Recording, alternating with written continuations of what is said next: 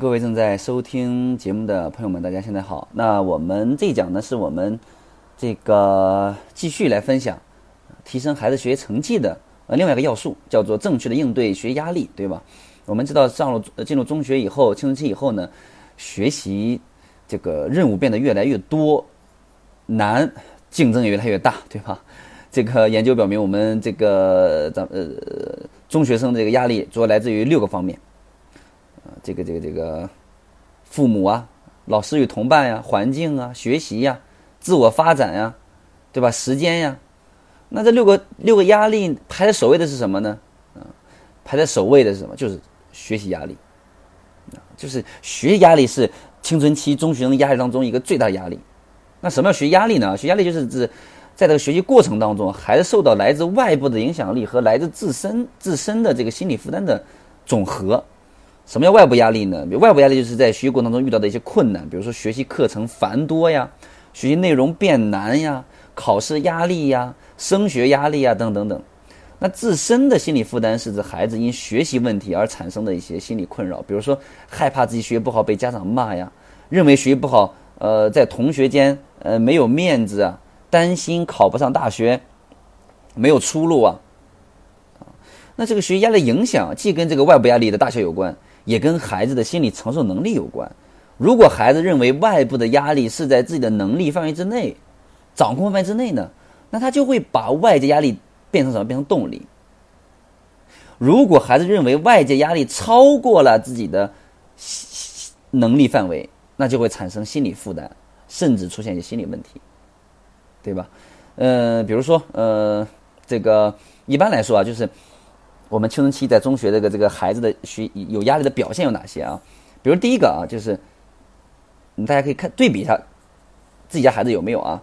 比如第一个，经常担心学习退步，常做梦，做什么梦呢？做这个考试成绩考不好的梦。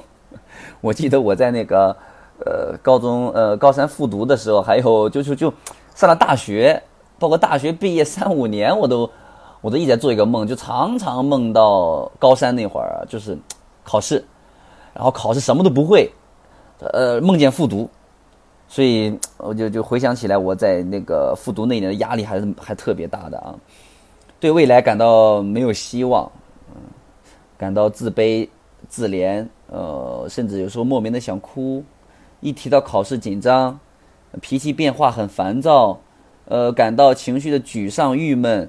对考试非常厌倦，然后感觉到这个班级上的竞争特别激烈，感觉到学习生活比较苦闷，等等等等吧。就是孩子有这些类似的表现的话，就说明孩子还是有一点点比较大的学习压力的啊。当然了，学习压力它一定是有正面和负面的双重作用了，对吧？那正面就是压力变成动力，我们都知道啊。那负面就是压力怎么压垮了，对吧？那孩子在心理上、生理上都会出现一些不良的这个反应，对吗？如果学压力过大的话，你在生理方面的话，孩子会出现一些症状，比如说胸闷啊、头痛啊、头晕啊、肚子疼啊、恶心呕吐啊、浑身无力啊、容易疲劳啊。所以这个时候呢，可能我们有很多这个朋友听到这一点的时候，就能理解了为什么很多孩子到学校里面，你就会说，哎，说我肚子痛，我头痛。对吧？我怎么样？然后去医院看，好像也没有什么事情。当然哈，不排除这孩子是装的，但是呢，他为什么装呢？当他在学校里待的时间长的时候，他想请假，他说我肚子疼。那如果他在没有肚子痛的时候，就老是以肚子痛去应对，说我只要说我肚子痛就能不在学校待。那到最后他也很容易肚子痛的，对吧？这是一方面学生，那很多是真的在压力过大的时候真的出现了这样的症状啊。那心理健康方面呢？那比如说就是会产生一些影响孩子认知过程啊，注意力分散呀，理解困难呀，记忆力减弱呀，对吧？脾气暴躁啊，抑郁啊，焦虑啊，悲伤啊，等等等的心理的负担啊，所以。在这个青春期啊，中学生阶段啊，真的是年级越大，这种学习压力真的真的是越大。那给大家几个建议吧，好不好？那怎么面对孩子学习压力过大的情况，怎么正确应对呢？那第一呢，就是首先我们要去引导孩子，跟孩子交流聊天啊，引导孩子自己跟自己竞争。因为进入中学以后，这种环境的竞争这个氛围真的是太激烈了啊，在班级里面排名、年级排名等等等等，所以我们引导孩子自己跟自己竞争啊，形成一种客观的、积极的这种自我的评价，对吧？我们不跟别人比，我们跟自己比。那很多孩子为什么跟别人比呢？因为父母总拿孩子成绩跟别人比，所以我们作为父母来讲，我们自己要去看孩子这次的成绩，今天的学习努力程度比起他昨天来怎么样，而不是比他们班那个很好的怎么样，对吧？所以我们这样讲，我们自己跟自己比，孩子也是一样，对吧？我们让孩子自己去评估一个学习目标与自己能力的匹配的这么一个目标，就努力一下能达成的，所以那下定决心，竭尽全力达成这个目标就可以了，对吧？第二，我们给予孩子恰当的这个期望，理性去评价这个孩子的所谓的这种成功或者优秀，对吧？就因为父母的期待嘛，肯定是孩子学习压力一个很重要的因素嘛，对吧？唯成绩论呀，拿成绩来评定孩子呀，这都是给孩子很大的压力。所以我们给他期望，对吧？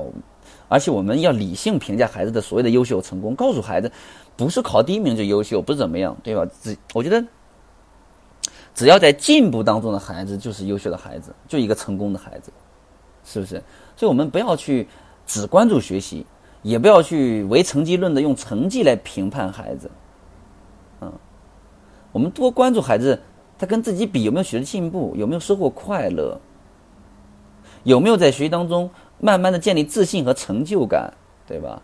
甚至培养孩子更多的善良、乐观、勇敢，对吧？宽容等等等美好的品质，告诉有这样品质的都是爸妈心目当中优秀的孩子。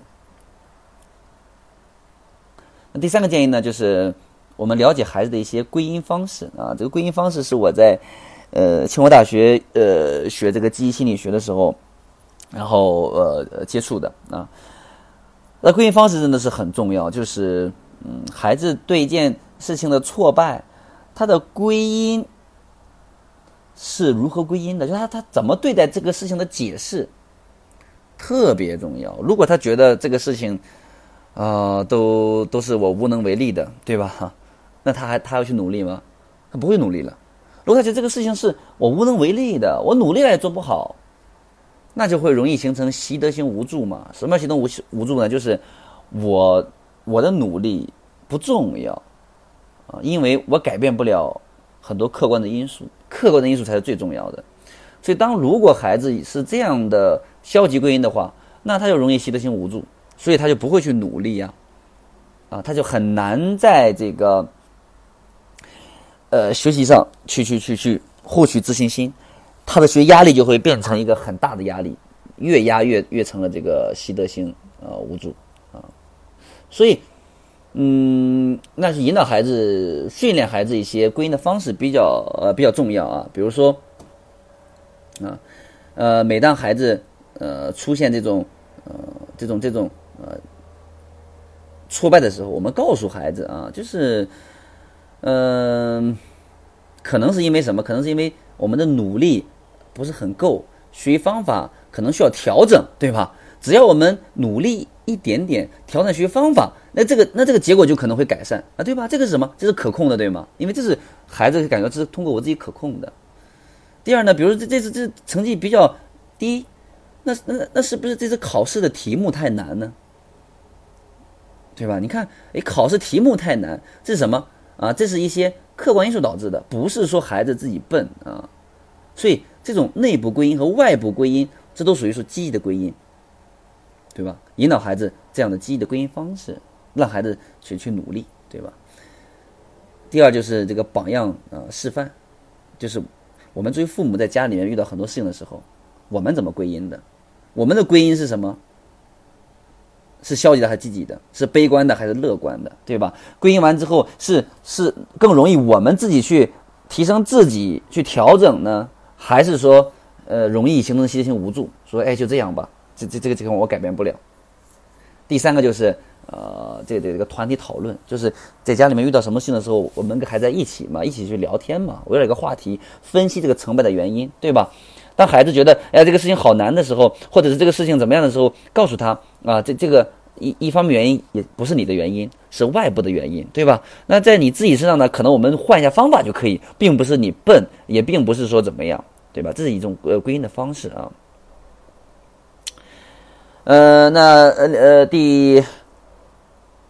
第四个建议是什么呢？就是也要让孩子学会宣泄、倾诉等方式来去缓解学习压力带给自己的负面情绪。那比如怎么叫宣泄呢？比如说去大哭一场，跑步、打篮球、游泳，对吧？通过体力的消耗来释放压力。第二，倾诉，让孩子跟自己倾诉，跟长辈倾诉，或者跟他大他一些的一些哥哥姐姐倾诉，或者写日记倾诉，对吧？让孩子倾诉出来。转移注意力，比如说全家一起去爬山呀，骑自行车、看电影啊，对吧？等等，去转移注意力啊。那第五个就是，那如果一个孩子学习压力过小呢？那过小，那怎么样提高孩子学习动机呢？